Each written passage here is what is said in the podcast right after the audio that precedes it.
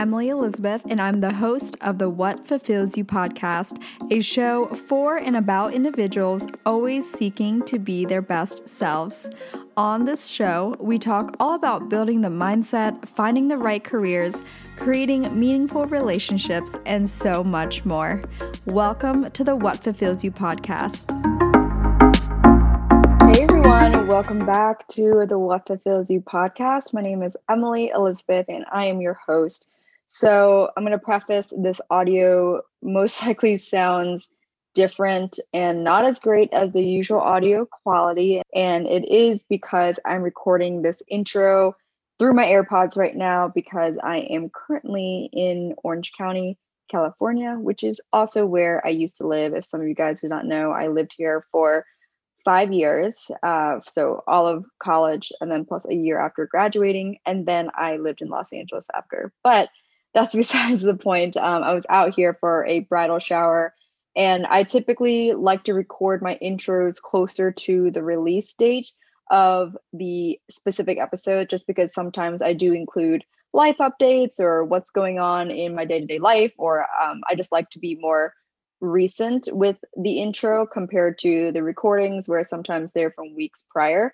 But anyways, I will try to keep this short and sweet because this is AirPod quality. But today's guest is Jamie Rikiki. And oh my gosh, can I say I just love her? Her energy is so great. And it was a pleasure having her on the podcast, but also just meeting another like minded friend here in New York City. As many of you guys know, I am such an advocate for continuously putting yourself out there, meeting like minded people, being surrounded by those people. And you guys will be able to tell just from this conversation that we are very like minded. We have similar energies, similar way of thinking, similar approaches to life but also she shares a lot of her own personal insight and experience in her own industry and how that has parlayed over into her building her own business and brand and everything. And so I really love how versatile this episode is. But a little bit more about Jamie and her background. She was born and raised on Long Island, New York, and she spent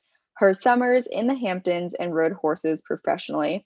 Jamie's passion and love of real estate started at a young age when her and her mother would spend weekends going to open houses in appreciation for aesthetic and design. Ooh, I love that too. and to understand the market trends, neighborhoods of opportunity, and of course, out of love for beautiful homes.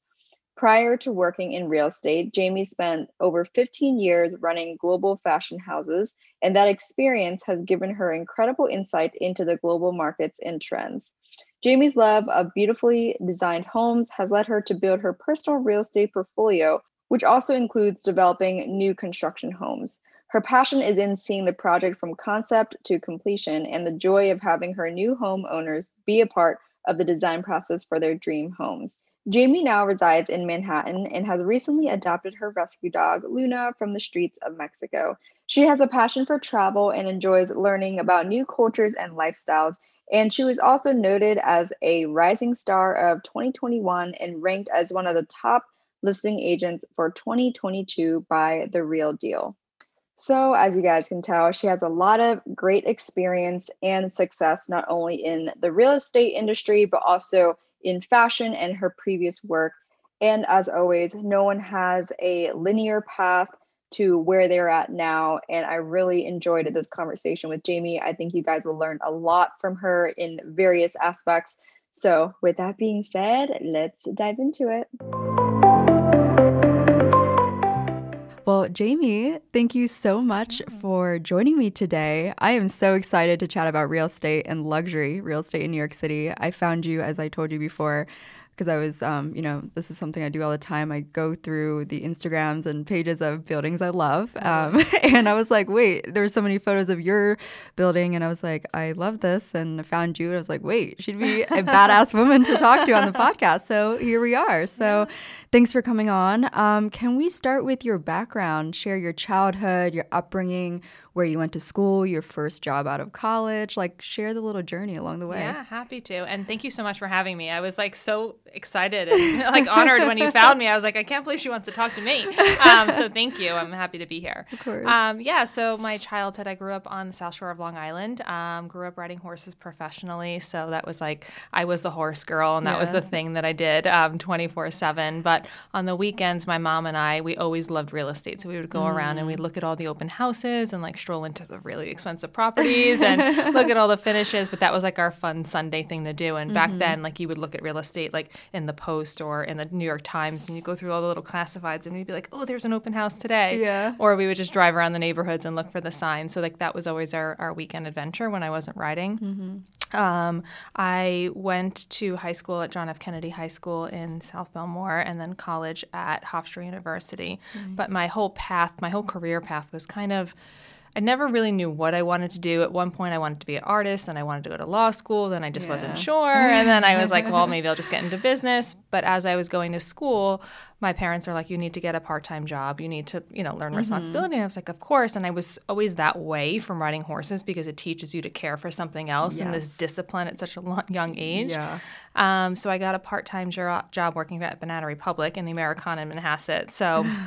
And it was like the pretty mall to work in, but I was a cashier making minimum wage. Right. But like just grinding it out. Like I just loved being around the customers and Mm-hmm. helping people and, and doing whatever I could to learn from everyone around me. Mm-hmm. Um, while I was going and working that part time job, my mom unfortunately got cancer for the first time. So then the pressure became a little bit more important to work and Mm. Really like build a career, I think, faster than I had anticipated. Right, Um, so as I was going to college and also working this part-time job, then they offered me full-time, and then I was running back and forth to Staten Island because my mom was in the best hospital at the time for you know pancreatic cancer. So it just became so daunting and so much. So I ended up.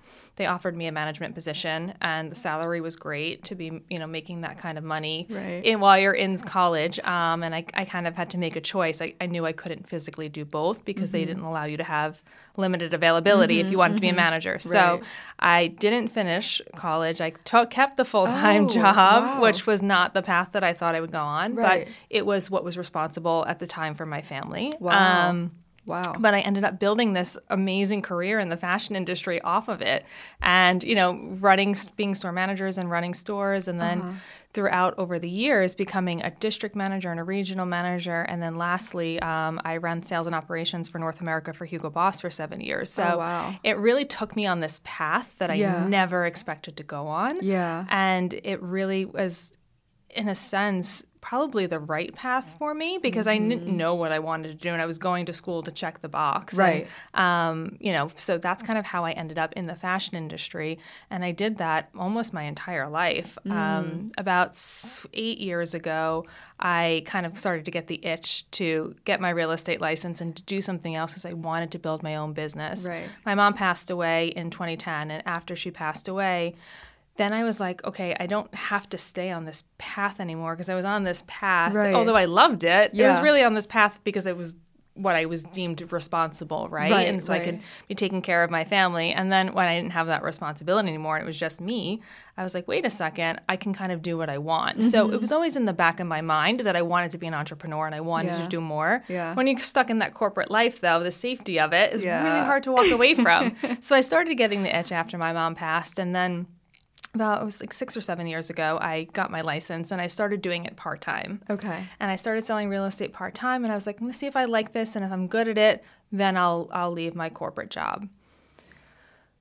I, you can't do real estate part time if you want to be successful. Okay. like if you really want to be successful, you really have to throw yourself into it. And I'm that person. When I Mm-hmm. do something, like I need to give it my all. Otherwise, I don't believe in it. Like Yeah. if I if I don't want to give it my all, then I shouldn't be doing it. And that's really just who I am, my core. Mm-hmm. Yeah. And that's not for everyone. That's in my relationships. It's in my, per- my professional life. Like I give it all, and if it's not for you, cool. But that's just me. Right. Um, so I, you know, I got my license. I did it passively. I really knew that I wanted to do it, but then I just kept getting promoted and promoted and promoted at work. The It was like the handcuffs were there, right? Right, right. And it was like, how do you make this choice? And then it was 2019, like September-ish. Someone reached out to me from a startup company, Mm. and they're like, "We're building this amazing startup. We, you'll be the perfect person to come be, you know, our our chief." Um, our chief of staff and like yeah. you should come and you know we'll groom you to be the COO and this will be an amazing opportunity for you. So I was like really happy at this point in my corporate life. Yeah. But I want to know I want to do something that's a little bit more entrepreneurial. Right. Maybe this is the right thing to do. So I left my amazing, comfortable, wonderful life at Hugo Boss after seven years um, and took the jump to go run this startup. Mm-hmm. I started in October 2019 mm-hmm. for a startup that really didn't have a whole lot of money. Right pandemic hits. like, like, are you seeing this timeline? you, see, you see this timeline happening, right? Yeah. Timeline happens, pandemic hits, it's March, we shut all of our operations down and we're ready cash flow negative company. Mm. So, and I was like an extra layer. So yeah. I just knew and I stayed and I stayed and I shut the operations down. I was part of laying everyone off. And then I, I knew that my time was borrowed because yeah. I was an extra layer. Yeah. But I at one point I was like, I'll work without salary because I want to help the business because I cared that much right, about it. Right. But then came the summer. They're like, we literally can't sustain you anymore. Yeah. And my job got eliminated. Right. And it's the summer of 2020. Oh. The world is shut down. Yeah. Where am I going? Who's hiring? Right. And then, but I just couldn't even. And I had some people reach out to me from my past. They're like, come back and work for us. Come do this. We'll find a way for you.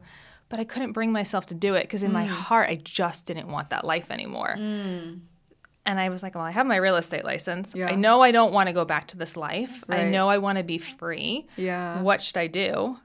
So I was like, well, you know what? This is the universe slapping me in the face and saying, this is your time. Go do it, right? Yeah. So I um I took a couple of months off, like regroup myself, and then, you know, in 2021 January just full steam ahead, just committed to real estate and I've never looked back and I'm it was the most horrifying scary decision to make to yeah. like walk away from the, all of that security of what I could have had right. to then do this but it was the most liberating thing I've ever done. Yeah. And I could not be happier. So that's kind of the short long version of how, where how I got into real estate. But um, that's why I've been doing it full time you know only really a year and a half but it's been wow. such an incredible experience. And I learned a lot about a lot of your success mm-hmm. is relationships, mm-hmm. it's work ethic, and it's being consistent. And if you're just do all of those things, yeah. it really isn't rocket science. Right. Um, and I think that's in a lot of things in life. I think if you really trust yourself mm-hmm. and you bet on yourself, that really is the answer. So yeah, kind of how I did it. I've always believed the foundation of our fulfillment in life doesn't come from our success, but rather the strength of our relationships, not only with others, but also with ourselves. And how we develop a deeper connection is through self reflection and purposeful conversations with those around us, especially like minded individuals. And that is exactly why I created the What Fulfills You card game to cultivate both more meaningful relationships with others, as well as ourselves on the journey of personal growth. I certainly use these questions as a guide for journal prompts and weekly check ins with myself. And of course, when I am playing this game with friends on a Friday night in, you bet I am enjoying it with a glass of wine or two. Who knows? Shop the card game now at whatfulfillsyou.com and enjoy an exclusive 10% off for listeners only with the code whatfulfillsyou10 at checkout. That's whatfulfillsyou10 at checkout at whatfulfillsyou.com. Enjoy. I love that you shared, especially because I think a lot of people. I'm I'm like uh, I'm I just turned 25, but I'm you know a lot of my audience is on the younger side, and so a lot of them struggle with knowing h- how to go through college mm-hmm. and post grad life, figuring it out. As you yeah. remember, it's it's uh, very daunting. You don't know what you want to do, and you shared right there, right? You went from fashion for so many years, and and also to not even finishing college for you know your personal life reasons, and being able to climb the ladder that way, still having success yeah. there, and then recognizing a good pivoting point to test out real estate and then of course leading through yeah. the pandemic and all of that right and i love that you mentioned too that you're not like a half-ass person right. right? And someone i love that says this kevin o'leary he always said you know you're either in or you're out. You can't have right? 100% right? Agree. you can't have you can't have right, both. Like right. don't put your toes in because mm-hmm. what are you learning from that experience? Right right. And and i think that's the thing too so many people are often scared in, in many different aspects outside of like their career but in particular career it's like they're they're trying to ha- build that safety net just in case. But if you have that plan B, right. I've always believed that that means you're you're not gonna you're not willing to take the biggest risk of all. And I think I don't know from what, what your thoughts are on that, but I think that typically is what is the reason that holds people back from actually exponentially growing in whatever that part of life is. I cannot agree more. I think if you ha- you're going to make a decision to do something, the only way to really do it and be successful at it is to give it your all. Because if you're just Mm-hmm. dipping your toe into it, you're not giving it your all, so you'll never really know how it will turn out. And then that's Mm-hmm. often why people fail because you can't you can't be successful. I really don't believe in anything in life if you're just Yeah. giving part of yourself. Right. And I have this funny story that my mom, when she was teaching me how to drive, I was going about to go through um, a light that was turning yellow and about Mm-hmm. to turn red, and I like I got scared. I was like my first time in the intersection, Yeah. right? and this is like so ridiculous. So I like I stopped in in between, and I almost got hit because I paused. Mm, yeah. And she said to me, she's like, "Those who hesitate die," and it was so. It's such an extreme thing to say, right? Yeah, yeah. But it it's, it's stuck with me since I was like I think 15 or 16 when she was Mm-hmm. teaching me to drive. And every time I'm about to make a decision and I hesitate, I, like that quote rings love true to me, I love right? that. But it's also like, who are you betting on? If you're not, Right. you have to bet on yourself. Yes. And when I was going through this whole transition over the summer of 2020, and what do I do? I was like, well, I can go back into the corporate world where companies are still collapsing because of the pandemic. Mm-hmm. Right. So now I'm going to bet on somebody else who's running the company to make it successful. Right. Or I'm going to bet on myself. Right. And go do this. And like, if I fail, it's on me because I didn't give it my all. So Right. I, I totally am, a proponent for like, if you're going to do it, do it all the way and at Yeah. least know you gave it everything. Yeah, I feel like we think alike too, and this is why I reached out because I was Yeah. like, I can just tell the energy, but all, th- that thinking, the the whole like yellow red light thing, Right. and like you either go or you don't. Yeah. I I've always been like that too, even with driving or when I did drive in California. I don't drive anymore here, but it, it's it's very true. I think it's like that's what I love about people, especially in business, or a trait that I look out for people is being decisive. Yep. You either know or you don't. There's no maybe, right? Like the- the same thing, yellow or red. Like you either go or you don't. Right. But you make the decision and you stay firm with that. And then, you know, if something else comes up, or in terms of real life, if something else comes up, you you evaluate and then you make the decision and move on. But Right. people that have, in my opinion, especially I think this is advice in career too, is people that are like kind of wishy washy dilly dallying, hard to make a decision, really hard to work with those people and be, you know, friends with in life. You know, it's like you want to get dinner or you don't. Like, Right. don't. you know, so if you Especially don't, it's cool. dating Just too, tell right? me. you, you know, so if you don't, it's cool. But just tell me. Right. No, I, I totally, I totally agree. I think you have to be decisive, and Mm-hmm. I've always been someone who's like very instinctual, and I found in the Mm-hmm. moments where I've maybe gone down or or even not even really gone down but caused myself just anxiety is when Mm-hmm. i made decisions where i distrusted my own intuition and like Mm-hmm. i know what I should be doing, but I'm questioning myself, and then it makes you spin out, and then it gives you anxiety. And I think as you Mm-hmm. get a bit older, as I've gotten older, definitely become a bit more grounded in myself. Right. And I know when those moments are going to happen, and I like Mm-hmm. can check myself. I'm like, okay, you're, you know, you're creating this anxiety for yourself. When has it ever helped you to be? It's never changed anything, right? Mm-hmm. Right, right. So own the decision. Right or wrong, you own it, you made it, like, and then figure it out and find a way. And Mm-hmm. Yeah. I really like that's try to how I live my life. well, I want to get into how like the beginning stages because I know it's it's still newer to you, Yeah. luxury real estate. Can you share the initial beginning, like especially um, you said January 2021, so this was you know like roughly what nine months after the start of the pandemic. 2021 was still like slow build out of the pandemic, but from January, I remember I was I was visiting back and forth, like it was still pandemic feeling. Right. right? So what was that like? And in the market during that time too was very interesting right? Yeah, so I was quite fortunate in the respect that I'm really like a relationship person, whether in, in all areas of my life. But I believe that if you're really, if you're good to people and you treat them the right way, like mm-hmm. good things will come from that. Yeah. So I was fortunate enough to have relationships from, you know, my past life and where I got referrals for clients early on in mm-hmm. early January. Mm-hmm. Um, but then I also kind of used that beginning time to really get myself settled and really decide how I wanted to create my career in real estate. Mm-hmm. And there were so many people telling me, you know, you're new, so you need to go and you only should focus on rentals and you should work underneath mm. someone and you should, you know, learn the ropes mm. that way. And I'm like, and Elon Musk says this, and it's something I truly believe. Like, if you give yourself six months to do something, it will take you six months. Yes. If you give yourself, I forgot how many days he Yes. said, but whatever, it'll take you that long.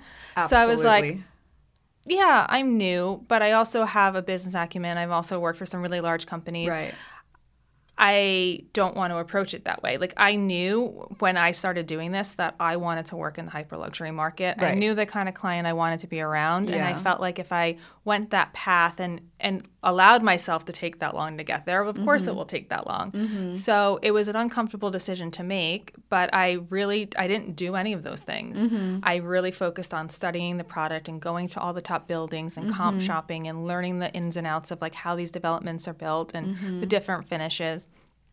And then I was like, okay, I'm not, this is how I don't want to market myself, yeah. and this is how I want to market myself. Mm-hmm. And I went probably a good five months without closing anything, uh-huh. other than the couple of deals I had brought over with me um, from pe- referrals that mm-hmm. I had. And it was an uncomfortable place to be, right? Mm-hmm, Especially when mm-hmm. you're used to having a salary. but yeah. I knew that the taking a little bit of a longer approach and kind of building that that brand of, mm. that I wanted my personal brand to be right. would ultimately get me much further faster. Yeah. So that's what I did and I really really focused on that hyper luxury market and you know I was lucky enough that I um, you know sent out some handwritten notes in mm-hmm. the neighborhood on the Upper East Side. I had mm-hmm. two townhouse referrals come from that and yeah. kind of just built my business organically through that. So yeah you know, it was not easy. It was a little uncomfortable, definitely, right, but I right. knew that I knew the path was the hyper luxury path that I wanted. Yeah. And to the point about going all in, right. I knew I couldn't do that if I was going to kind of dip my toes down here and, and yeah. focus on just making the quick buck because yeah. the quick buck was going to distract me from the end goal. Exactly. So, you know, it's a sacrifice, but that's why I'm like always a proponent. Go all in on what you want. Right. The path might be different to get there. Right. But if you know what your goal is, you just, it, it'll come. It just you have to be flexible. Yeah, and like you said too, it it, it took some time, yeah. right? Which which a lot of people, I think, again, my generation especially, they think everything comes, comes overnight.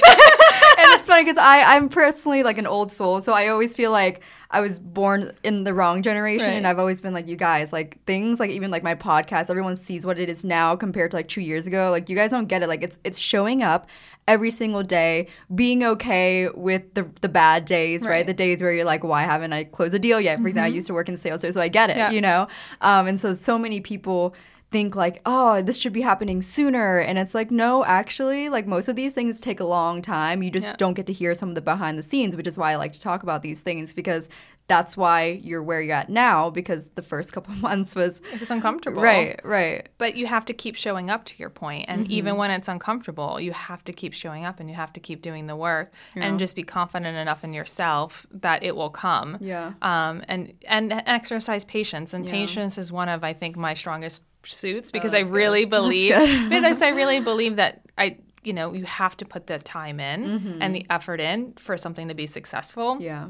But you have to do it every single day. Mm-hmm. And not mm-hmm. a lot of people are willing to do the work every single day when they yes. don't get the immediate result, yeah. which is why I think a lot of people in whatever career they're in yeah. give up because they mm-hmm. don't get that immediate result. Yeah. And, you know, yeah. Life isn't like that, unfortunately. I wish it was.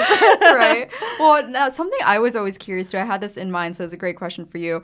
How what is it like in in terms of competition in New York City, right? It's very competitive. Yeah. How do you not let competition get in your head? Because in my mind, I'm like, my initial thought is is it like so saturated to be a broker in New York City? I mean, and then also tapping into the luxury market. I mean, how does one do that? You know, like I'm yeah. really curious like how do you just jump in and and you know, play with the big dogs? is really how I think of it. Like like I don't you know, is this scary? I mean, I feel like a lot of people would be like, "Oh my gosh, how am I going to compete with, you know, especially I used to watch Million Dollar Listing New right. York um, during my I my bored time during COVID, and I was like, oh, I can't wait to live in New York, and right. now I'm here. But I'm like, honestly, it's pretty intimidating. With in that, I mean, how did you do that? Yeah, I mean, it, it anything's intimidating if you allow yourself to think about the other people, right? Mm-hmm, mm-hmm. When you're like, I know what I bring to the table, I'm confident in who I am, I'm authentic to the point where some people it's not for everyone, right? But what you see is what you get with me, yeah. and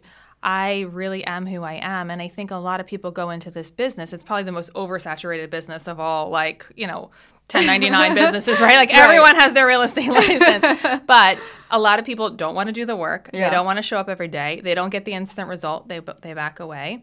Also, a lot of people don't have the confidence to go and after that 10, 15 million dollar listing where I'm yeah. like, if I don't get it, then I wasn't the right one for them and that's fine. Yeah. But I know I went into that pitch and I gave it everything and I you know, sold myself. Right. Um, and I think a lot of people, and I have a lot of very, very loyal clients Yeah. who I've um, learned, really learning their loyalty as I've Mm-hmm. transitioned from an- one company to the next in the last couple of weeks. Um, you know, and that loyalty really stems from, I think, them knowing that I will, I will put their needs above my own paycheck Mm-hmm. Right. every single day. And a lot of people get in this business because they see on Million Dollar Listing that huge commission, which, by the way, very rarely ever happens that you get both sides of the deal and take out the taxes from that. it's like, it's a lot lower than that million dollar commission that they show. Um, but, you know, a lot of people get in this business because of the money. And there's Yeah. amazing money to be made. Right. Don't get me wrong, right? I'm making more money than I've ever made in the, my corporate life. And Right. as I look back at it, I'm like, I was afraid to leave my corporate job where I may or may not have got a raise, where no one's going to ever say to me, you made too much money this year. Right, Right? right. Because I control it. Yes. So, you know, I bet people get into it for the money, and I don't think that getting into any career or anything should be about the money because you should do what you love. Mm-hmm. Right. If you're doing what you love and you're being authentic and you're really, you know, putting your client's interests 1st the results will come. Mm-hmm. Yes. And people will feel that. Yes. People can feel when someone's desperate. They can feel when someone's in it for the wrong reasons. Mm-hmm. And that makes people shy away from it. Look, there's also people out there who love that and there's clients who love that. I'm not that I'm not the right broker for them then. Mm-hmm. Right, and I'm okay if I don't get the listing. Yeah. But I think a lot of people are also afraid to put themselves in the room because Mm-hmm. they're afraid of the rejection when it comes to like the hyper luxury. I see. I'm I'm like, all right, it didn't work out. Cool. What's next? so I don't know. Um, Yeah. I don't know if that answers your question. What is the process like with?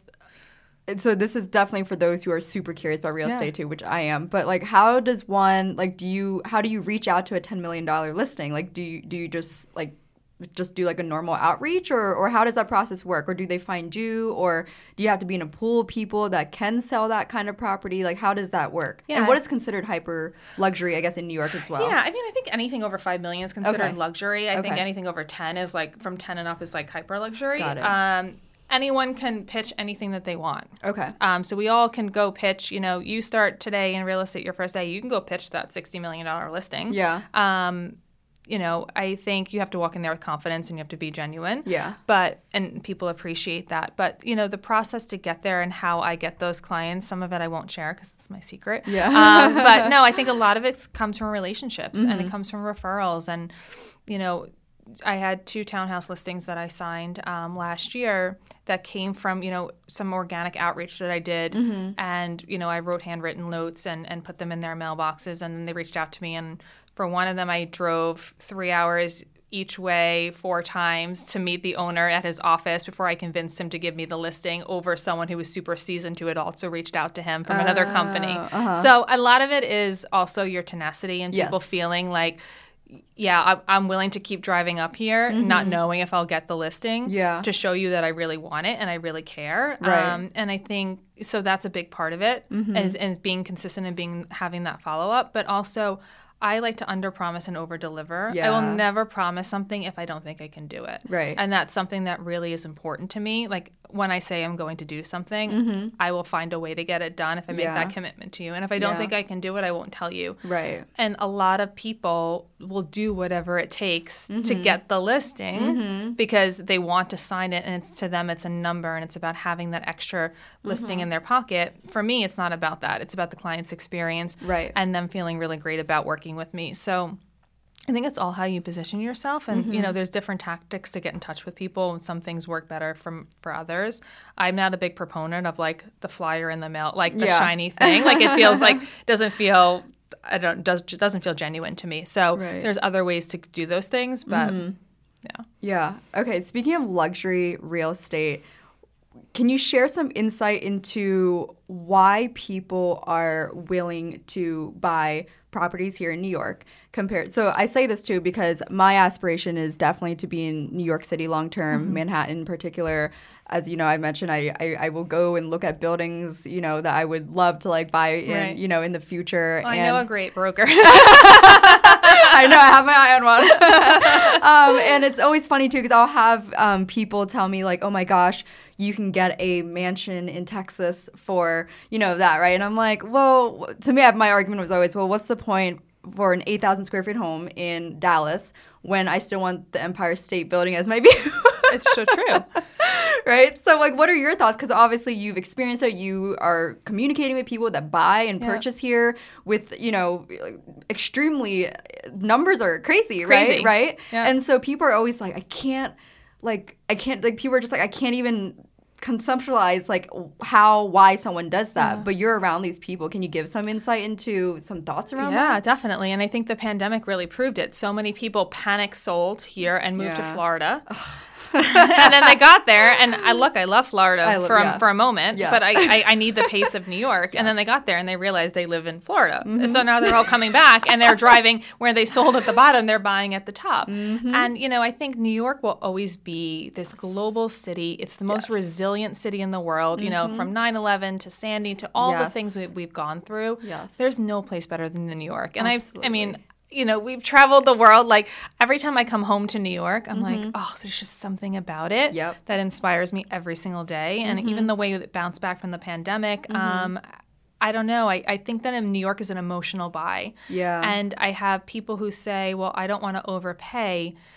But if you're living in it and you're going to love it and you're going to build your home there, Right. then like, is there overpaying for it? Because if you're not looking at it from a technical investment perspective, Mm-hmm. where you're going to you want these huge appreciations, yeah yeah, are you going to get it in some pockets of New York? Yes, and New York will always appreciate well. Mm-hmm. Right. So, but if you're living here, it's because you want to live in and experience it, and it's emotional, and you feel connected to it. And yeah I would say 99% of the buyers are buying in New York because they want a piece of this amazing, resilient city Mm-hmm. Yeah. that has this spark that no, you just can't replicate anywhere else. You can't. yeah Um, And I, I think that that's a lot about it. And I think Mm-hmm. it's also been a buyer, like a mindset shift. Um, you know, I have this one once one deal that I'm working on, and the buyer came in super, super, super low. He's Mm-hmm. um he's a finance guy on Mm. and gave the, this ridiculous offer on this amazing, stunning townhouse.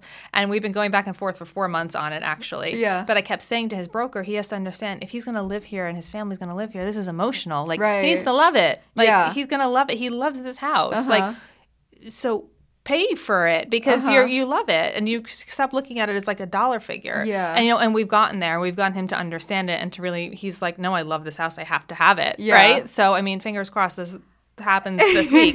um, but you know, I think it's really an emotional emotional thing and people feel connected to the city. And that's why people buy here. You're not buying for the space. I'll tell Mm-hmm. Right, you that. like, you're not buying for the space. I mean, it's the views, it's the resiliency. It's just about being around global, you know, this global culture. It's such a cultured city. Mm-hmm. it is and if you want that, yeah you know, I know, and it's funny too. I'll get into uh, you know debates with some friends that are you know that live in more of like rural or suburban suburban areas in like Pennsylvania, where I'm from, all that, and they're like, like how does one raise a family? I mean, can you answer that question? Do you know like have you sold to people that like have families? Yeah. Like, is what is their thought process on like raising a family in New York City? Yeah. Well, I mean, we have great parks. We Yeah. have great school districts. Yeah. Um, we have, you know, what you learn from, I think, from like being a child in New York City and kind Yeah. Mm-hmm. of that, like being around all of these different people and all these different cultures and being able to be resilient and a little bit street smart. Yeah, You just street don't smart. necessarily get growing up in the suburbs. And Oh, I grew yeah. up in the suburbs, right? You're Yeah. very isolated and you're, it's, Oh, you think sure. there's one way of living and then you come into the city and you're like, wow, there's so much more. Yeah. So,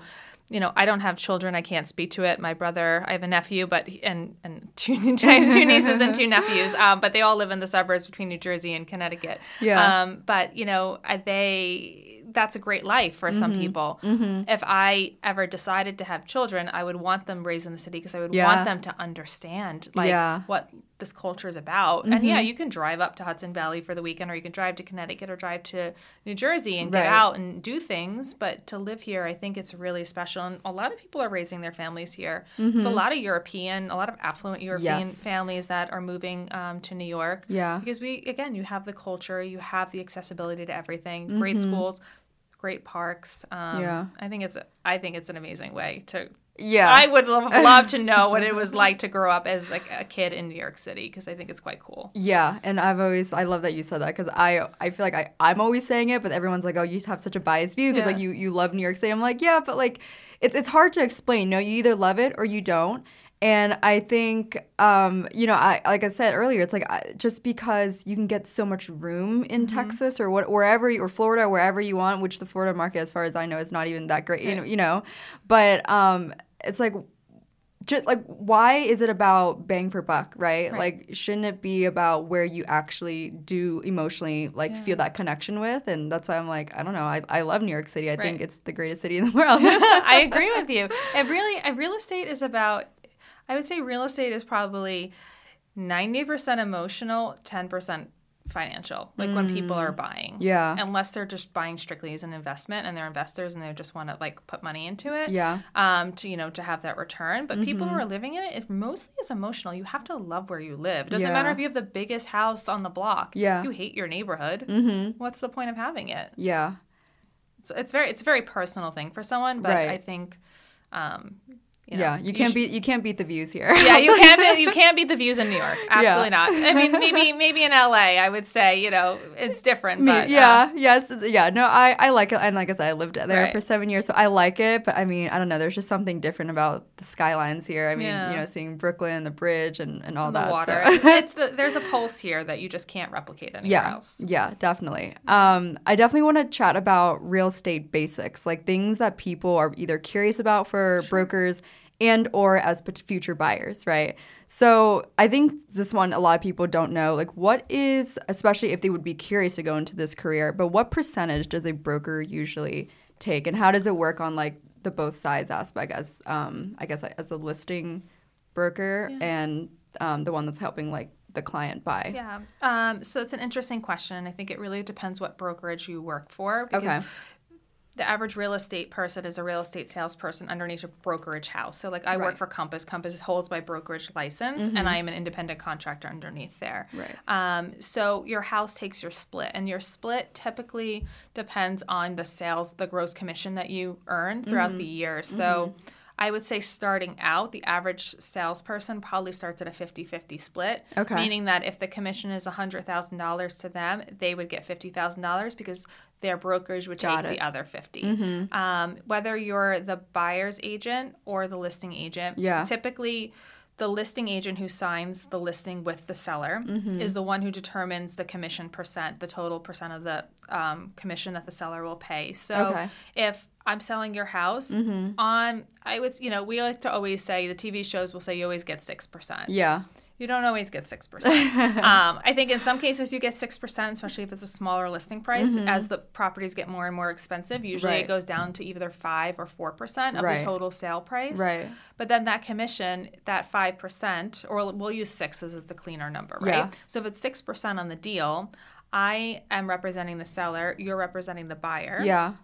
and we do a deal, I would get 3%, percent you would get 3%, so that Mm-hmm. Yeah. 6 then splits in half. Right. And then your brokerage would take your brokerage would take your percent, their percent out of that 3%, Yeah. and then they would ta- my brokerage would take my percent out of my split. So if you're on a 50-50 split, for example, your 3% then probably becomes 1.5%. I don't know if that math works exactly the same, Right, but they would they would take half of whatever you earned. Right. And then the more you produce and the higher up you get in terms of your gross commission earned, your split changes and it gets higher. So Right. like I'm on a, I'm on quite a high split. Uh-huh. Um, and then you know that will that's is where I sign my contract at. Mm-hmm. So I will always stay on that split, or it will get better the better more I produce. Right. But we usually, on average, when people start out, they Mm-hmm. usually start out, I think, around fifty. Okay. Yeah. What is the process with getting like I guess under a brokerage? Like because there's I, obviously I, I I kind of always been again been curious myself. There's like Corcoran is one right, and the Compass, and then Serhant is also a new. Serhant yeah. is a new brokerage. Yeah. He started, I think, right in the Yeah, pandemic. I I'm not saw- 100 percent sure when he started, but yeah, I mean, kudos to him for building that out of out Right. of nowhere. Um, yeah, How, how does that work? Like, do you reach out to a brokerage and, and inquire, or again, this is for the people that are you know curious Yeah. to again this. Yeah, so if you're interested in joining a brokerage, I think the best thing to do is find one that aligns with your values. Like Mm-hmm. when I first started out, um, you know, in, in 2020, I in 2021, but in 2020 I was doing my research. So I, Right. re- I looked at a couple of different brokerages. Um, you know, one Corcoran for one. I looked at Elliman, um, and they just felt very corporate to me, and I was Yeah. coming right off of that corporate life, and so I was like, okay, I want polar opposite of that as I'm going into kind of this new new phase of my Yeah. life on this new journey. So I chose Nest Seekers at the time because it was a smaller boutique brokerage. You know, Eddie Shapiro is an amazing CEO. Mm-hmm. Right. He, he owns the company. He built it right after 9/11 himself. Right. It's like the only independently owned, you know, brokerage today and it's Right. global and I love that because I was coming from a global fashion background. So Right. a lot of that really aligned to me with me. Um, so I reached out to them, I interviewed with them, and then that's how I ultimately joined Nest Seekers in 2021. Since then, um, you know, last year I had a really great first year. Compass reached out to me a couple of times trying to recruit me. And then ultimately, as I was thinking about how I wanted to kind of scale my business and, and Yeah. build out a team and, and do more and, and be bigger, I realized I needed a big, just a bigger platform to do that. And I really like what Compass has done um, and Robert Reffkin with like the technology and really thinking about the user experience Yeah. and the customer facing experience. And it's really, it's really thoughtful and the tech is like world class and all of their executive comes from these world class backgrounds whether it's Right. like vogue or meta Yeah. or um, mckinsey like they have really really smart smart people Mm-hmm. working for them um, and that really aligned for me with my values and things that were important to me Yeah. so i think if you're looking to join i would really look at like who are the agents you're following maybe on instagram what are they doing that inspire you who are those people where do they work does Mm-hmm. Yeah. that company kind of fit your values and like what you want to be a part of because Yeah. ultimately you're a face of the brokerage when you're sitting in front of a client you know you're Yeah. not only pitching yourself but you're underneath that brand that you work for represents you so if you're, Right. the company you work for has a bad reputation Yeah. you by default they're like well why would you work there if your company you know so i think you want to work for a world-class brand that really you know does things the right way and operates with integrity is something that's Mm-hmm. super super important to me which is another reason that i love compass like i just it really is coming from this best in class Yeah. um, place Yeah. and so you want to work for a brokerage that represents whatever is important to you technology was super super important to me Yeah. And also working for something that was authentic and felt still feels a little startup-y mm-hmm. um, but is mm-hmm. disruptive. I love that. So like that's why it works for me. But i think it's really about who aligns with you and then you Right. send an email or you reach out or you call and you set up mm-hmm. an interview whether it's with an existing you know sales team that you aspire to maybe they're hiring Yeah. or you with a the actual broker of whatever office it is. So- Right. This is a good question for you because it's kind of like sales related. But how many times would you say is the minimum someone should reach out if they're not getting a response? like, and I'm sure you're you've been on the other side of this too. Yeah. So this is a good one yeah, it's for like everyone. where does there. it borderline on crazy, right? Right. Where it's like persistence then become crazy. Yeah. Um, I think, I think you should reach out. You should give it at least three tries, Okay. and after the third try, I think you have to then either think about maybe I need to take a different approach Mm-hmm. or really reassess two things. One. How important is this to you? Yeah. That you want to show your tenacity. Yeah. On the other hand, you don't want to look desperate. Right. And I'm like a big proponent of like, like if I if I am like and even in relationships I'm like Yes. cool I'm out because I'm like I'm not chasing anybody Yeah. but then you're also like oh damn it should I have tried I don't know Right. um you know I think I think three times is a good number Okay. I I you know because also it depends who you're reaching out to and they could be super super busy Exactly. so I would say three times if it's something that you really, really want and you really are passionate about it. I would maybe try on your fourth time a different approach. So if Yeah. you send three emails and you got nothing, maybe it's picking up the phone. Yeah. Um, you know, I, I yeah, no more than five. I say at five, you cut it off. five, I think it gets crazy. Yeah, Um, no, it's funny because I bring I bring that up because again I, I worked in sales back in my day. My first job out of college, I worked at ADP, so I had you know this corporate sales experience. I use ADP in all my past life. love payroll. Um, but I remember, you know, I learned from a young age in my early 20s like you have to be persistent and like know how to pivot and know when to call versus email. Um, and there's a lot of people i know especially my girlfriends i'll be like dude you have to reach out at least a couple times because you can't just expect a response one time. And also i know i'm always super busy and there's people that pitch me and all these things and i'm like i'm glad you followed up like two three Right. times because like i'll read it on my phone but sometimes i forget and then i'll go on my computer i'm like i completely missed it because you know like unless google reminds gmail reminds me hey you missed this email right so it's important to to follow up but Yeah. yeah. you're right it's like you know there's a time where it's like you stop yeah, yeah I, think, I think after five times. Um, yeah, and I, I also think it depends the level of person you're reaching out to, right? Yeah. If you're reaching out to like the CEO, to your point, they're probably crazy busy, and like your email is not on their top of mind. Yeah. But you're there. You know, hopefully they'll see your name a couple of times and be like, oh, maybe I need to open this. Yeah. Um, or they're like, oh, I got to delete this. I don't know. It can go either way. It's a really blurry thing. I, I think three to five is probably the right number. Yeah. But it's funny. I was in a marketing meeting today, and they I, I learned something new. And they're like, someone needs to see your name seven times if they don't know who you are for it to really stick with them. Yeah. And they're like, it's not five, it's not six, it's not until the seventh time that they retain it Yeah. and there's all this data around like you have to There see is. it in like print and see it in email Mm-hmm. so maybe i mean maybe i'm wrong maybe it's seven times it's funny because uh yeah i feel like it really it varies as well. So i think it is especially if it's someone especially if you know that you are offering a really good value Right. or like a good reason as to why you can connect with that person. I've always been persistent that way. I remember in sales though they taught me like uh, especially when i was selling a big deal with an adp they were like the minimum is seven times they did say seven I was- seven I- to nine yeah, yeah, i learned that today so okay so maybe it's seven to nine but don't text don't text your ex seven Yeah, to nine times that's for sure. Dating is like that's a in whole different thing. Business is separate, dating is separate. yeah. um, okay, another thing I feel like a lot of people would love to know with New New York real estate, especially, what's the minimum percentage down? Varies by building Okay. Oh, does yeah, it? varies okay. by building. So you typically, if you're ever buying in a co-op, those are a bit stricter and usually 20 to 25 percent down. Got it, yeah. Um, and then in a condo, I would say anywhere between 10 and 20 percent. Mm-hmm. Um, but in condos, oftentimes you can do 10 percent, just depending on the building. But okay.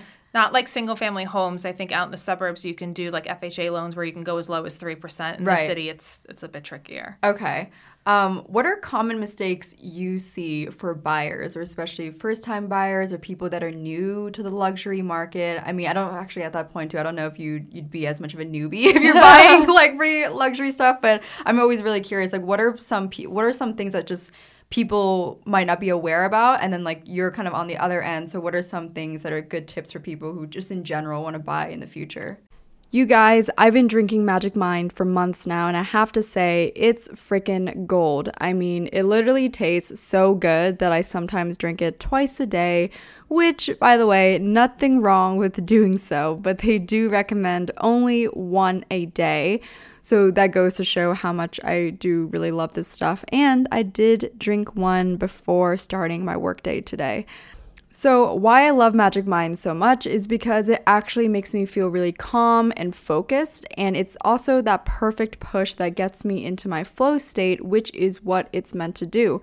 And I'll share a few key facts and ingredients in this product. So, it is known to increase and improve productivity. It has very little caffeine and it only comes from matcha tea. It's a great alternative for coffee if you drink coffee for energy and focus. I personally don't. I like to drink Magic Mind with my coffee or just after because the morning coffee and just making coffee, like, I just don't want to give that up. It also helps fight off fatigue and brain fog as well as some ADD symptoms. And the best part, it is all natural ingredients, including adaptogens, matcha, and nootropics. If you've been thinking about it for a while, I highly recommend you give this a try. It comes in a box of 15 and it's definitely the perfect amount for the month. And even better, you can enjoy 20% off your purchase with the code FULFILL at magicmind.co slash fulfill during checkout. That's fulfill, F-U-L, F-I-L-L at magicmind.co slash fulfill. Enjoy. Yeah, I think the first piece is like get make sure you're pre-approved so you know how much money you can spend. I've had people go into and fall in love with property and then they're like, "Oh, I don't have a pre-approval," and then they're losing the property because there's another qualified more qualified buyer mm-hmm. who's ready to jump. So I think before you start looking and you start falling in love with something, make sure you get your pre-approval from your mortgage broker know how much you can spend and be prepared that way and i think that way you have all of your finances and everything in order so if you fall in love with a property you can act quickly Yeah. i think in this market too some of the mistakes people are making are they're waiting Yeah. and they're like oh i'm going to think about it it's tough because it's probably one of the largest financial decisions someone will ever make. Yeah. But you're in a market right now where if you think you're going to lose it Yeah. because somebody else is ready and they're not, they're not hesitating. So Mm-hmm. I think making sure that you go in and you're ready to pull the trigger. Mm-hmm. There's no too quick to make it. There's no such thing as making an offer too quickly. Right. Um, you know, that's a very and the whole like, oh, I'm gonna if I wait a little bit and play hard to get, I'll get a better deal. Like it's not happening in this market. So if Yeah. you love it, it, to my point earlier, New York City is an emotional buy. If you love it, you're going to live there. You're going to enjoy it. This is your home. Mm-hmm. You're not going to regret over overpaying, and you probably aren't overpaying because you're going to love it and experience it. So I think being Yeah. prepared, knowing what you can afford, going in um, with having all of your financials in order, are so so important. But also, Mm-hmm. don't be afraid to make that offer.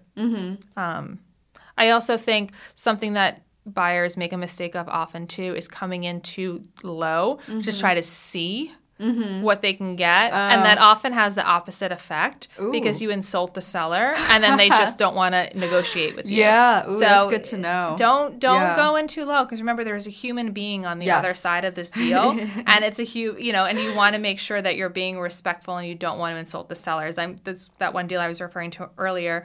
We've been going back and forth so much, and he went in so low that the sellers were like, "We don't we don't care if he comes up. We don't want to sell to him. He has no respect." And I was like, "No, no, no, it's not like that at Right, all." right. So I ended up putting them, and it was a scary decision to make, but I put them both in a room together. Yeah. and I made them meet each other because I was Mm-hmm. like, "You're both."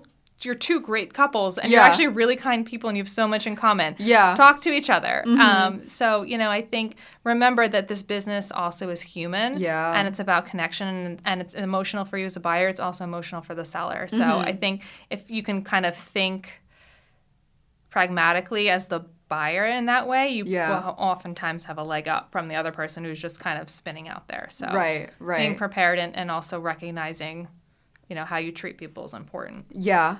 What about for someone that aspires to buy property in New York City at some point? Someone Yeah. like myself, obviously. um, just in general, from what you observed and your experience in New York and in this market, what is maybe the top advice you have for anyone that aspires one day? Because I think it's, again, very daunting and it seems very scary. And there will be people that will try to talk you out of it because it's like, who the hell does that? You know, who pays that price? But, you know, like you have experience and you, and you live it. So, Yeah. any piece of advice in the, on that end? Yeah, I mean, I think if you know you want to buy one, start saving now so you're ready. Um, you know, and I, I I have this motto that I like like try to like live by is like always be ready. So when the opportunity arises, you can actually act. I think, and mm-hmm. I learned this in my younger life of like being unprepared just in life in general, and Yeah. you almost miss an opportunity. Yeah. So now I'm always ready for whatever opportunity comes my way. So mm-hmm. being making sure you're financially ready and you start. You know, the, there's no too soon to start planning for that and Yeah. saving money and, and being financially ready.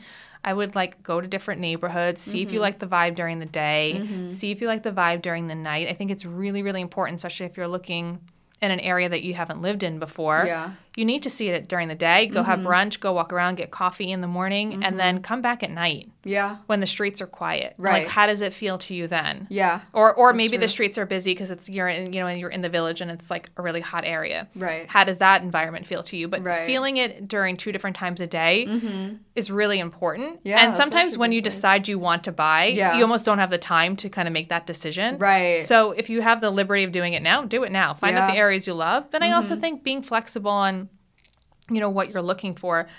It doesn't matter what your budget is, and I promise you, it doesn't matter how large your budget is. You're never gonna find something that has everything you want.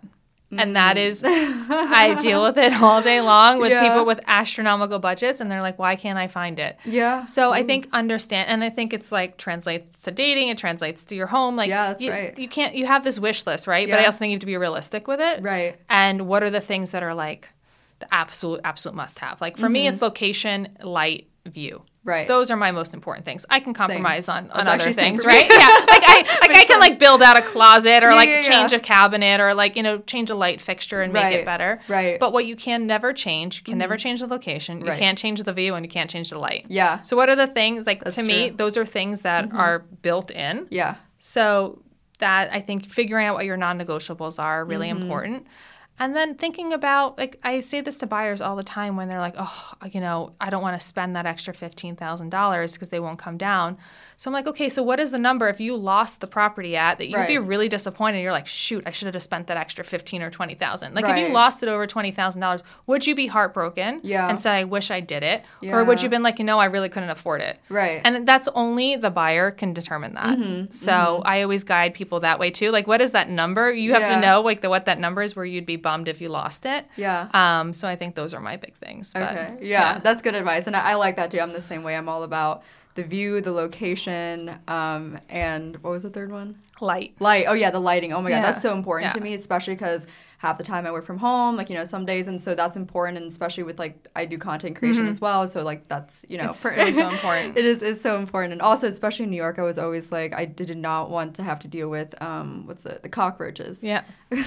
my fir- my first apartment ever when I left Long Island and I moved I moved to Brooklyn. I moved into this old candy factory loft in, Uh-huh. in uh, Carroll Gardens, and I had like twenty foot ceilings. It was super cool. Yeah. It's like the coolest studio apartment ever. Right. And I was on the third floor. And I didn't think that co- those cockroaches. One, I had never seen them before because we don't have them in the suburbs. Right, right. But. I had seen them, then started to see them at work, and I was like, "Oh, this is so weird." Right. So I didn't even think. But my friend was like, "Oh, don't worry, they don't go up past. They don't go up. They don't go upstairs. You'll be fine." So I'm taking it just like the grossest story, but I'm so traumatized by it. Like it'll never. It is never going away. So I'm taking a shower one day, Oh. and I'm like, "What is this plastic? Like you know, you ever open like the cap of something and like the plastic falls on the floor? I'm Yeah. like, what is this plastic on my feet? I didn't open anything in the shower, and then I open my eyes and coming up through oh the drain like there i can't i get the chills even talking about it. There was like 30 of them just coming up because they like fold themselves and they come up through the, the pipes.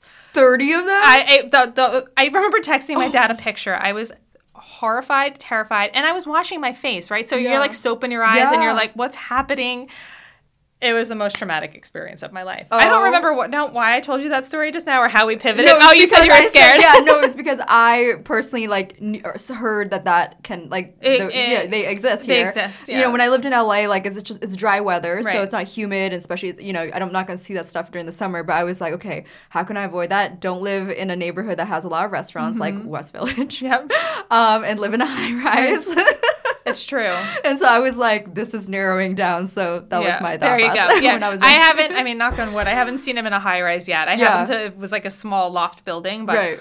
Gosh, those those things. Yeah. I can't. Yeah. Oh man. Yeah. That's that's New York. Real. Yeah. You know, li- living for you, right? everyone. Everyone. so glad I lives in that. moved. so glad I left the suburbs. Yeah. Um, okay. I want to dive into some like personal life aspects. Morning and evening routine. I you said earlier you wake you woke up at five a.m. today. Yeah, I'm right? a, I've always been a morning person since I was like so so small, and I think Mm-hmm. it was because I grew up riding horses. I mean, we would leave at three o'clock in the morning and get on the road Yeah. Mm-hmm. to pick up the horses and go to horse shows all over um, and drive all over the country.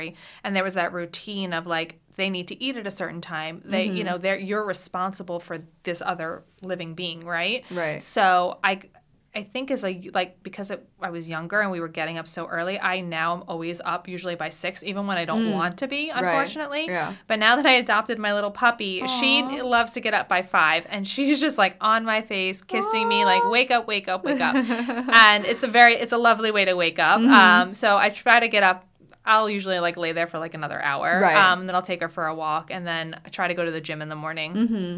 And then kind of start my day. I always like to be in the office by eight. Wow. I think one, it comes from like my past corporate life, and Yeah. I was working a lot with the Germans. Um, Yes. With Germany, our German office, um, and that time changed because their afternoon was my morning. Right. So I had, if I wanted something done, I had to get it done early. So it's Right. kind of ingrained in me. But I don't like chasing the day. Yeah. It stresses me out to feel like I'm chasing like whatever would be coming at me. Right. So I like starting before anyone else. I love. I'd rather see the sunrise than the sunset. Mm-hmm. Yeah. Um, I'll take both if I can. But I'm like a huge like get up early, start Mm-hmm. the day before anyone else. Yeah. Be prepared, be ready for my clients, Mm-hmm. and and go. Um, I try to go to the office like three to five days, three to four days a week, and then the other day or so I'll go to work at a like Soho House or Yeah. work from home um, as it like a change of pace. But Right. and then sometimes I'm out with clients. It really depends kind of what my clients want or, Yeah. or need. It's a very funny business because there's some days where you're so back to back where you're like, did I even drink water today? Or Right. like, like what happened? Because I've been so busy. And then Yeah. there's some days where you think you're going to be so busy and everything gets canceled at the last minute. Yeah. Or there's some days where you're like, oh, I have nothing on my calendar. And then all of a sudden you're like, oh, my calendar is crazy. I have to be here. I have to be here. And it's Yeah. such a, you're always in flux. Mm-hmm. Um, mm-hmm. and I think mm-hmm. that's one of the things about the business you have to get comfortable with is Yeah. like, nothing is set in stone and everything's always moving because your Right. schedule is really dictated by, around all the clients you're working with Right. and whatever's happening in their life so you know you kind of get used to that so i don't really can't really say i have like a true routine because it's always shifting Yeah. the one thing is, is that i'm always up super early Okay. um, and i try to you know make Yeah. sure that I, I work out in the morning if i don't work out in the morning i will, will work out in the evening but Yeah. Yeah. Do you do anything specific to ensure you're prepared for the next day? Do you do that like the morning of or like the night before or anything that are maybe like key habits that would be good for, you know, people who are in their career right now and maybe want to implement similar habits? I put everything I have to do in my calendar. I mean, Okay, down to my Instagram posts. Yeah, Because, yeah, you know, too. social media has become such a big part of our lives, and Yep. Mm-hmm. especially as entrepreneurs. It's like one of the, probably the most critical thing. And I've gotten, I would say like 30% of my business last year came from referrals from social, social media, which Yeah. Mm-hmm. is crazy. Um, so everything goes into my calendar, down to my social media posts. So I'm always knowing like what's there. And it's always Mm-hmm. that reminder I have for recurring appointments. Um, at the end of my day, I always look at my calendar for that day to make sure I Mm-hmm. didn't like miss anything or any tasks that I was supposed to do. And then I always look at what the next morning will be. Mm-hmm. And then when I get up in the morning, first thing I do before I do anything else is I Mm-hmm. check my social media. Is uh, my social media, my calendar to Yeah. make sure that I have everything Okay. on there that Yeah, I need to do, or like what does Yeah. Mm-hmm. the, my day look like? Where do I have any gaps? Yeah. Um, but checking my calendar right before I go to bed, and then first thing in the morning is, is so so important. Yeah, I do that as well. And I tell everyone, you know, it, it seems very nerdy in a sense to like be so by your calendar, but honestly, when you It's get like to a a, certain level, yeah, you have to. And and you have to be able to be organized and, and be timely with that because I think I'm a creative, but I've always had a very more entrepreneurial like Mm-hmm. business background and so I think that structure is important and you can have other things flow and, and, and whatever, but that structure is important to like get things Yeah, done. a hundred percent. I'm a huge proponent of the calendar. Yeah. Um, I I'm curious. Do you have like any adversity from the past that you you look back and you're like, honestly, without that adversity, I would not be who I am or where I am today. That would be maybe a good reflection for the younger folks that are like, oh my god, the shit that I'm going through right now is so bad. But like when they, Yeah. I've always liked it when I heard someone say, yeah, you know what, I went through this in in my 20s, but then like honestly, without it, it I just would not be in this place. Totally. Yeah. So I think back to when I was like still working at Banana Republic, um, and I had just gotten promoted to store manager, and there was this guy that worked there. Such a nice man, um, but he had been with the company for 25 years, and he had never gotten promoted to be a store manager. And I remember him going and complaining to HR and saying she's too young, she doesn't deserve it. I deserve it because I've been here longer. And I remember then, you know, of course, all the younger people around me rallied around me and support me. Right. But then there was all of the there was like then this divide, right? Right. Of like the people who were like, "That's amazing that you got this because you work so hard and you're killing yourself and like you're so great." Yeah. And then there was all the older people who had all this resentment towards me and were so nasty, and then they were just constantly trying to make my life difficult Mm. and trying to like get me in trouble and trying to make me make mistakes and Yeah. and it was so daunting to the point where I was almost like, I don't want to do this. I'm giving up on it. Like I can't Wow. handle like you know, I mean, you're in your like early 20s and you're working your ass off, and I'm like putting in the work, and it's not like anyone handed me anything, right? I've earned Yeah. it. Um, and then there's someone who thinks that they should have earned it because they technically worked there more years, but they, Mm-hmm. You know, leave five minutes before the end of their shift all the time. They never want to help out. They don't want to do anything. They're not a team player. Yeah. And I remember how daunting it felt to me, and I just felt so beat up all the time um, Mm. about it. And then finally, I was like, you know what? Like, I'm not going to let someone else define me. I know, Right. I know who I am. I know what I give. I know that I d- earn this. Yeah. Um, and I kind of had this like fuck it attitude. Yeah. Like, if you don't like, like it's fine. Right, I'm going right. to keep doing my thing. I, Yeah. And I truly believe in this world and in everything. There's there's like a seat at the table for everyone because we Yeah. Mm-hmm. all have our own strengths. And like what you bring to the table, I maybe can't. So, Yeah. you know, it, we're all our own individuals. And I think if you can really look at like life and especially in business collaboratively and realize Mm-hmm. Yeah. that we all have our own strengths and we all bring something different to the table. And if you can collaborate, versus kind of divide, you're actually be way more successful. So I started to like really like try to like coach myself through that. Um, and then I was like, you know what? I'm going to stay the course. I'm not going to let some negative old man like Right, right. dictate my future. And I kind of like had this like mindset shift. Yeah. Um, but I'm so glad it happened, and I'm glad that I went through it at that age because Yeah. it taught me to be a bit more resilient. Yeah. And had I not, and I just given up, you know, I don't know where I would have been, or had I just it just been smooth sailing, I wouldn't have known how to deal with adversity. Mm-hmm. Right. Right. As I got older, so I think any adversity you experience when you're younger, like look at it as like a gift yeah. take it as a gift because you're learning something and it's going to make you that much stronger on the other side of it and it might, you might Mm-hmm. Not feel it in the moment and trust me there's time Yeah. like i can look back now and i'm like oh that's why that had to happen like Mm-hmm. You know like these all these things that happened that i thought were like devastating at the time Mm-hmm. actually if that didn't happen to me Yeah. like i wouldn't be where i am today like Right. when i you know i even think about like when you know i i left my great job that Yeah. I loved at Boss Yeah. and I went to run this startup and then that collapsed. I remember when it collapsed, I was like, I had this moment of like, oh my God, I'm such an idiot. I can't believe I made this decision. Like, I should have never done this. And then, like, two weeks after, I was like, wow, this is the best thing that's ever happened to me Yeah. because it's Yeah. Mm-hmm. now pushed me in a path that I wanted to go that I wouldn't have done myself. So I think you have to really look at it from that all things the the bad you know the bad work experience the bad friendship the bad relationship like that's all like preparing you to be better if you but you have to be It able is. to look at it like that Yes, right yeah. and that takes time and it takes you know i'm older so little life experience Yeah, but, yeah, no, I love that. I mean, speaking of life experience, is there any piece of advice that that really sticks out to you from your 20s that like someone said to you or somewhere you read that you were like, "Ooh, this is like something that everyone needs to know." everyone needs to know Especially for women, you know, it could be it could, it could be anything. It doesn't have to be career related, like relationships, even friendships, like that kind of thing. yeah i think i don't even think it's like a piece of advice it's just something that i like just in life Mm-hmm. like it's never that you can overcome anything Mm-hmm. like when my mom passed away that was the most devastating thing that's ever happened to me and i still to this day am so deeply affected by it Mm-hmm. But I had there was a point where I was like three years past it, and um, I still was in this like super super dark place, and I was like, I don't know how I'm gonna get out of it, and I I don't ever want any of these things, I don't ever want to experience that again, and then you have to you know I started to like okay you can't keep allowing yourself to stay here. You have a choice to make right, Right, right. and you have to decide are you going to stay in this negative space Mm-hmm. or are you going to try to fight and find some like the the shining light on the other end of it? Yeah. and I think, you know, whether it's the bad breakup, the the loss of someone you love, the a bad friendship, like Yeah. all of these things happen to us mm-hmm. and not that they you shouldn't reflect on them and they're not that they're in some cases devastating and don't change you because they do, but I think if you allow them to change you. Like I mm-hmm. think all of those things I've gone through have changed me and almost made me a better person in a sense mm-hmm. as I'm definitely more self-aware. I'm definitely, you know, like you know, losing my mom and I went through some other health issues like when I turned 30.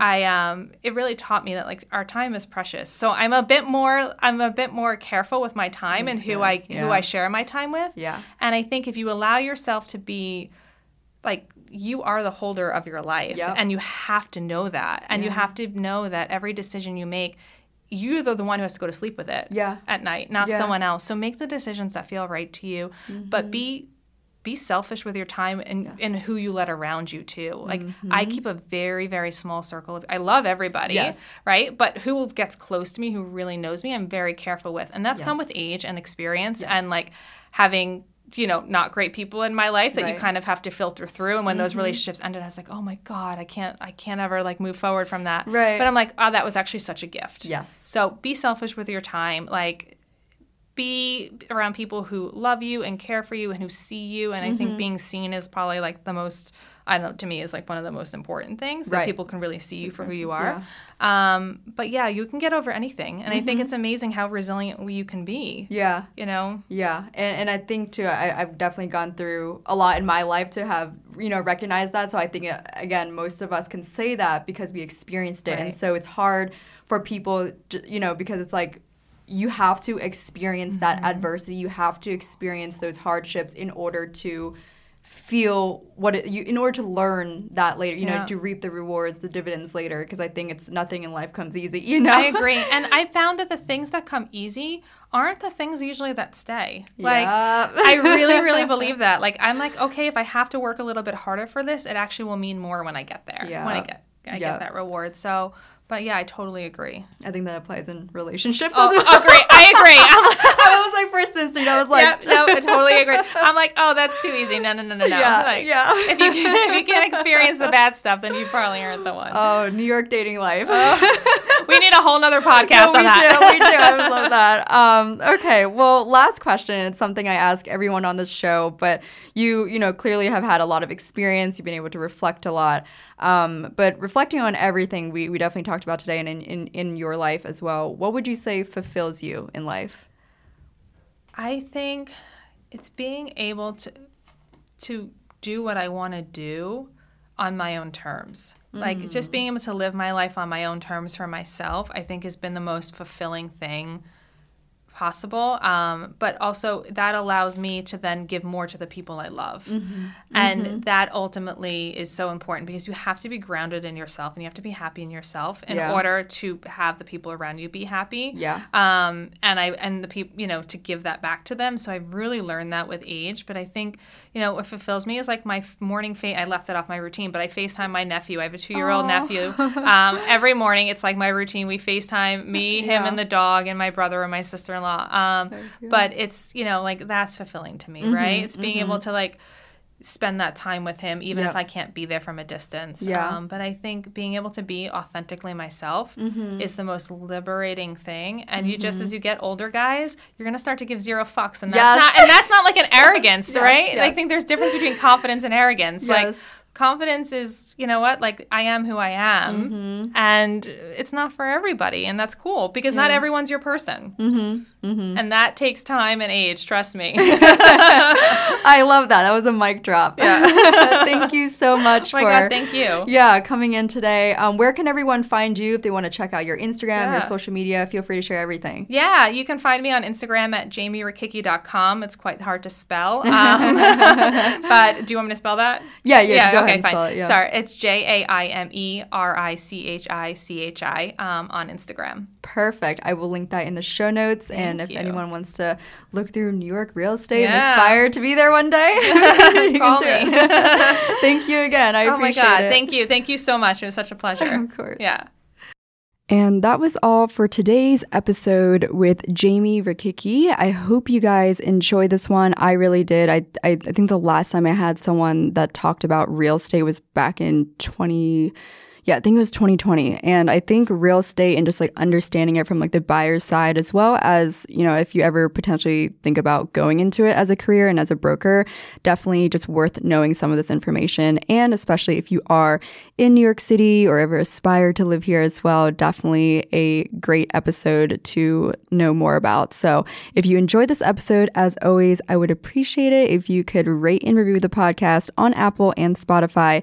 And of course, share the episode on your Instagram story. Tag both Jamie and I. The podcast Instagram is at what fulfills you. And as always, if you've been curious about the merch, especially the best selling card game, you can get everything at whatfulfillsyou.com and you can use the code whatfulfillsyou10 for 10% off your purchase. Again, that's at whatfulfillsyou.com. Thanks again for tuning in today. I would chat with you all in the next episode.